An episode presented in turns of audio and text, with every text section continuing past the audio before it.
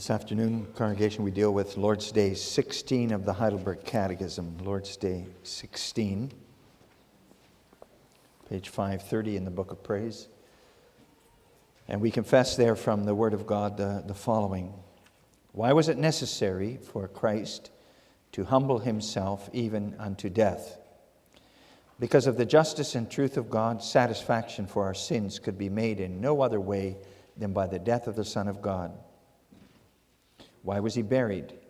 His burial testified that he had really died. Since Christ has died for us, why do we still have to die? Our death is not a payment for our sins, but it puts an end to sin and is an entrance into eternal life. What further benefit do we receive from Christ's sacrifice and death on the cross? Through Christ's death, our old nature is crucified, put to death, and buried with him, so that the evil desires of the flesh may no longer reign in us, but that we may offer ourselves to him as a sacrifice of thankfulness. Why is there added, he descended into hell? In my greatest sorrows and temptations, I may be assured and comforted that my Lord Jesus Christ, by his unspeakable anguish, pain, terror, and agony, which he endured throughout all his sufferings, but especially on the cross, has delivered me from the anguish and torment of hell. So far, our confession.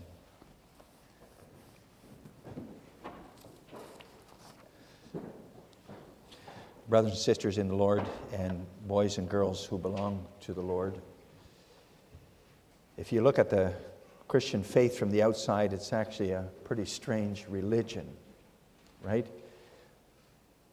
Who would be interested in putting their faith in someone who died? Sounds foolish. And the Apostle Paul writes about that in 1 Corinthians chapter 1. Jews look for a sign, Greeks seek after wisdom, but we preach Christ crucified, to the Jews a stumbling block, and to the Greeks foolishness. A crucified Christ, a Savior who died. Christians seek their salvation, their lives, their happiness, their future, their present, in someone who died. Well, that death is what we confess in Lord's Day 16, which we deal with this afternoon. Jesus knew he was going to die, that was his purpose here on earth for being here, his task. When he went around teaching and healing during the 3 years of his ministry on earth, there were already attempts to put him to death. Those attempts failed. He was able to escape death, sometimes in miraculous ways. Think of when the people of his hometown wanted to throw him off a cliff. But those attempts failed because, as he said, it's not my time yet. He controlled the time and the manner of his death. And that's why when he journeyed from Galilee to the Passover in Jerusalem during the 3rd year of his ministry, it says, from that time on, Jesus began to show his disciples that he must die and how he must die. And with that in mind, I proclaim to you the Word of God as we confess that in Lord's Day 16 with this theme: I believe in Jesus Christ who died. We see three things in connection with that. First, his death. Secondly, his burial. And thirdly, his descent into hell. Those are all included then in his death. Jesus' death. He died. He died. A few days after Jesus' crucifixion, there was doubt about that among Christians even. There were Christians who claimed that Jesus had not been a complete true man, a mortal man, and therefore did not really die, didn't truly suffer physical death. And it's especially the Apostle John who in his gospel and letters resisted that heresy. was called the heresy of Gnosticism. We read in John 19 how Jesus died. John was there as eyewitness. He saw how the soldiers checked to see whether those three crucified men on Golgotha were dead or whether they were alive yet. And when they came to Jesus, they concluded this man is already dead. No sign of life, but just to make sure, doubly sure, one of the soldiers stuck a spear into his side. No reaction. Blood and water came out, proving that he had really died. Physical death. What exactly happened when he died? Well, it's really, if you think about it, it's very difficult to say what exactly happens when someone dies. What we can say on the basis of the Bible then is that there's a separation here. A separation takes place. The physical body remains.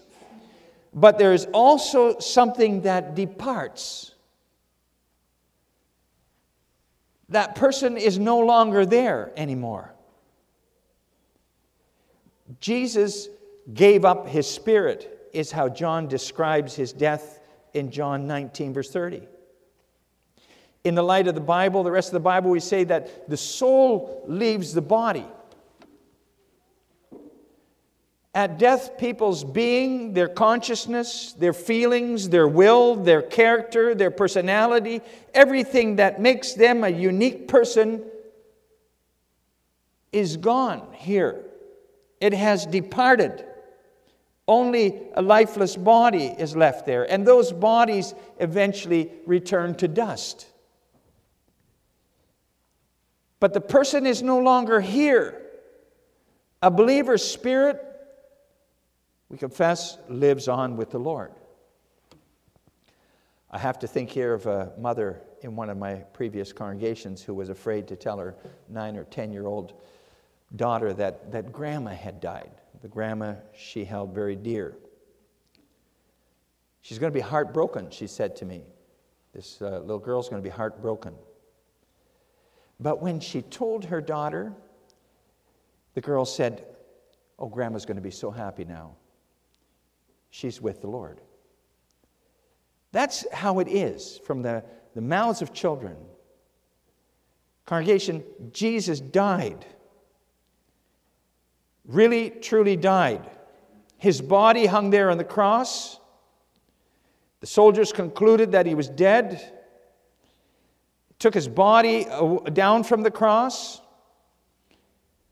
His spirit, his being, his personality was with the Father in heaven. That's what he said himself when he died. "Father, into your hands I commit my spirit." And that's what he said to the criminal who was crucified with him, the one criminal. "Today you will be with me in paradise." That means in heaven with God the Father. So yes, our Savior died. Our Savior died. Jews and Greeks and others may think it's foolish to believe in someone who died, to put your hope in the death of someone. But the apostles didn't adjust their message because people thought it was foolish. They preached Christ crucified, that he had died. And people today, too, may find it strange that we entrust ourselves to someone who died so long ago, but we keep faith in him, right? And you might wonder why Jesus actually had to die. Was there no other way to redeem sinners? We acknowledge that God created man good, that he chose against God in paradise in the beginning, and hence of himself still chooses against God today. And we also acknowledge that choosing for Satan and against God was punishable by death. But did God have to be so strict about it, you'd wonder?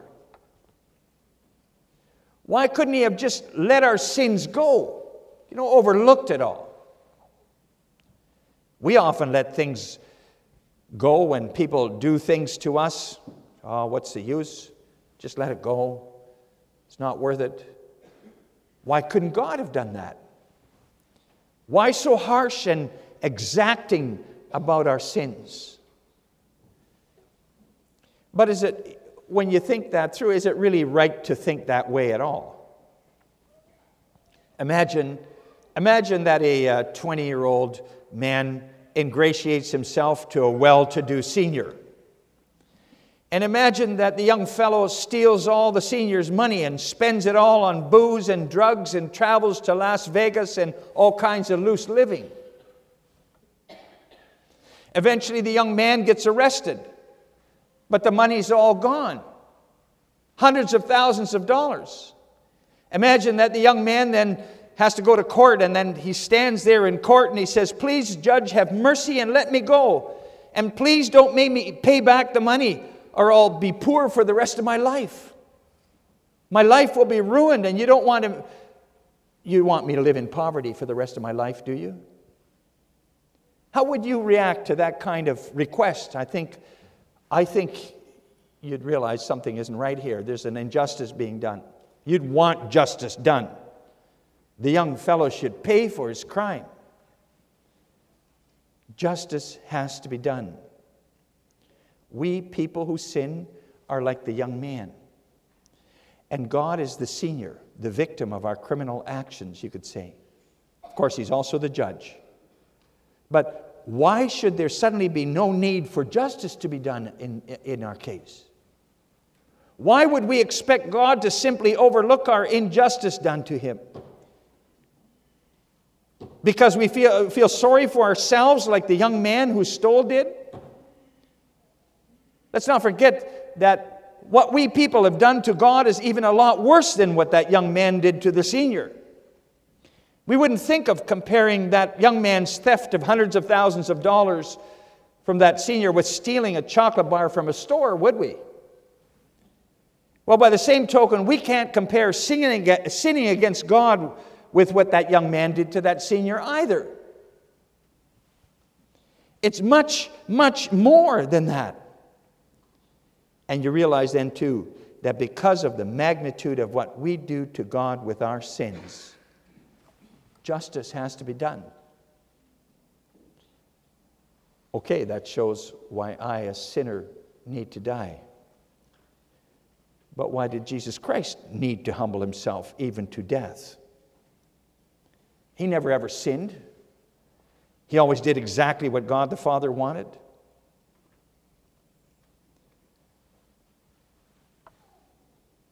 He suffered because of what the Father wanted from us too. And then he said, "It is finished." So why did he still have to die? Well, congregation, because God promised us that he would die. That's what God had promised. God had said to man after the fall, "I will send a Savior." And we could never finish bearing the punishment we deserve for our sins. We'd perish under the eternal punishment for sin. But God's Son was able to carry that burden and finish carrying it to the end. And God had promised from the beginning already, He would send His Son, who was the Son of Man too, to perish under the burden of our sins, of His wrath against our sins. God's Son became one of us, as we remember this month. And for that reason, He came in order to die for us. God cannot die. God is immortal. But God's Son became mortal man, the mortal man Jesus Christ, in order to die. And He died then for us in our place. God sent Him to die for us. That's why He died. That's why we embrace Him in faith. He died the death we should have died. Because He died, we don't have to be afraid of death anymore. It has lost its sting, its power. Whoever is convinced in his or her heart that Jesus died for them, and who trusts in the power of His death, doesn't have to be afraid of death anymore. Death for believers is not the end of life. It's a step in the process of life, to life eternal. Death is a doorway to eternal life. and therefore we grieve, but not as those who have no hope. I know this sounds just as absurd as believing in somebody who died, but that's how it is. This is how the Bible reveals it. The foolishness of God is wiser than men, and the weakness of God is stronger than men. So we believe in Christ crucified, and we live and we die in the comfort of that faith. And then we come to the second point of the sermon this afternoon too, Christ's burial. The burial of Jesus Christ is explicitly described in the Gospels too. He died and he was buried. There can be no doubt, congregation, that he was really truly buried. His body was laid in a tomb, embalmed and put in this grave, even though that had to happen in haste because of the coming of the Sabbath day, and it was a high day because it was the day after Passover. From Matthew's account, we know that the tomb was even sealed and Roman soldiers were placed there to guard it. In other words, even Jesus' enemies were completely sure that his body had been placed in the tomb, that he was buried there. And Jesus' friends also, in the first day of the week, they went to the tomb to pay their final respects to his body yet. And when they saw that the tomb was empty, they were completely shocked, because they had watched as it was laid there. They had witnessed that themselves, so the Gospels give ample testimony that Jesus had really been buried in that tomb. Why was he buried? Lord's Day 16 gives a very short answer. His burial testified that he had really died. And you shouldn't read this as meaning that the fact that he was buried was proof of his death itself.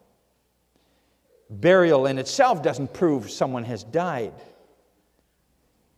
He could have been buried alive in those days when there was no way to check brain waves and heartbeats with technology. And hadn't the soldiers on Golgotha proved Jesus was dead already with that spear in his side? No, Jesus' burial showed that he had gone the full extent of death, that his body was truly given over to the power of death. If his body remained there in the tomb, it would disintegrate, return to dust. Yes, the people involved in his burial embalmed his body. They wanted to keep his body with them as long as they could yet. But the embalming showed that they knew that his body would disintegrate like all other bodies placed in tombs. That's why they embalmed it, that his body would return to dust. Dust you are, and to dust you will return, God had said to Adam and Eve after the fall. And that statement about returning to dust, in that statement you see the true depth of having really died, as mentioned in Lord's Day 16. Because of the fall into sin, people die and are no longer seen among the living. Their bodies normally return to dust. They have no place here in this life. That's the curse which God spoke out over fallen man in the beginning. It isn't only so that a person's spirit or soul is separated from their body. No, the body also disintegrates, disappears, returns to dust. Over time, it becomes part of the earth again. And so the righteousness and justice of God require that Jesus not only die, but that his body also be given over to the power of death, be buried, placed in the tomb, as happens with all bodies of those who have died. He had to bear the full curse of God against sin, and burial was part of that. So what does Jesus' burial mean for us then? What makes his burial so special that we even confess that in the Apostles' Creed? He was buried. Well, his burial shows that he was fully, completely given over to the power of death as a Savior in order to free us completely from that power. He died in order to overcome death for us. He was buried in order to overcome the grave for us. And so just as death doesn't have to make us afraid anymore because it's a doorway to eternal life for our souls, so the grave doesn't have to make us afraid anymore either, because it's a step to the glorification of our bodies. In the grave, our bodies return to dust. Jesus' body was laid in the dust of the earth for a time, and he overcame what causes our bodies to return to the dust, that curse. And so he not only saved our souls from eternal death, but saved our bodies from eternal disintegration. Death is not the end for our souls, and the grave is not the end anymore for our bodies. Because Jesus was buried, the grave has in fact become a kind of a waiting room for our bodies, we could say. And that's why the Apostle Paul also speaks about believers having fallen asleep when he speaks of death. He said that to emphasize the temporary nature of the grave, of physical death. Our bodies are asleep in the grave until the day of the resurrection. Our souls live with the Lord. Our bodies are asleep in the tomb until the day of the resurrection. Then our bodies will be raised glorious and immortal. The same bodies as were buried, but then perfected, glorified. Bodies become bodies that never break down or disintegrate anymore. On the new earth, we won't be ethereal spirits or so. We'll be people with physical bodies, as we are now. We'll be us, body and soul. And then our salvation will be complete. The redemption of body and soul. We come to the last part of the sermon. Jesus died and was buried, and he descended into hell. Hell. Hell is the opposite of heaven, congregation, whereas heaven is the place of God's blessing, where God's goodness shines on everything. Hell is the place of God's curse, the absence of God. Sometimes hell is represented as the place where the devil reigns supreme. As God is enthroned in heaven, it's said, so the devil is enthroned in hell. That's not really how it is.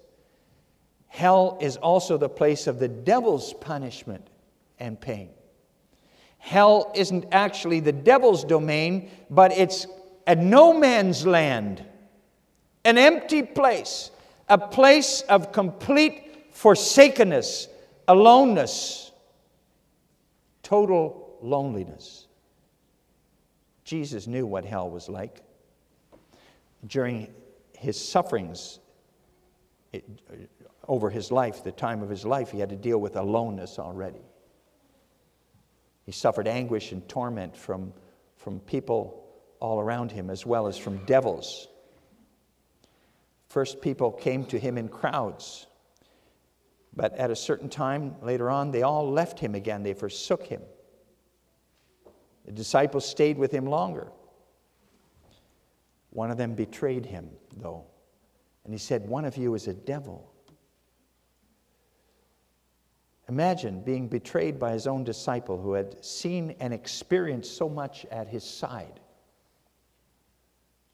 And the other disciples also forsook him when he was arrested in the Garden of Gethsemane. Peter went along yet to the high priest's palace to see what would happen to Jesus, but he denied any association with Jesus. "I don't know this man, I swear."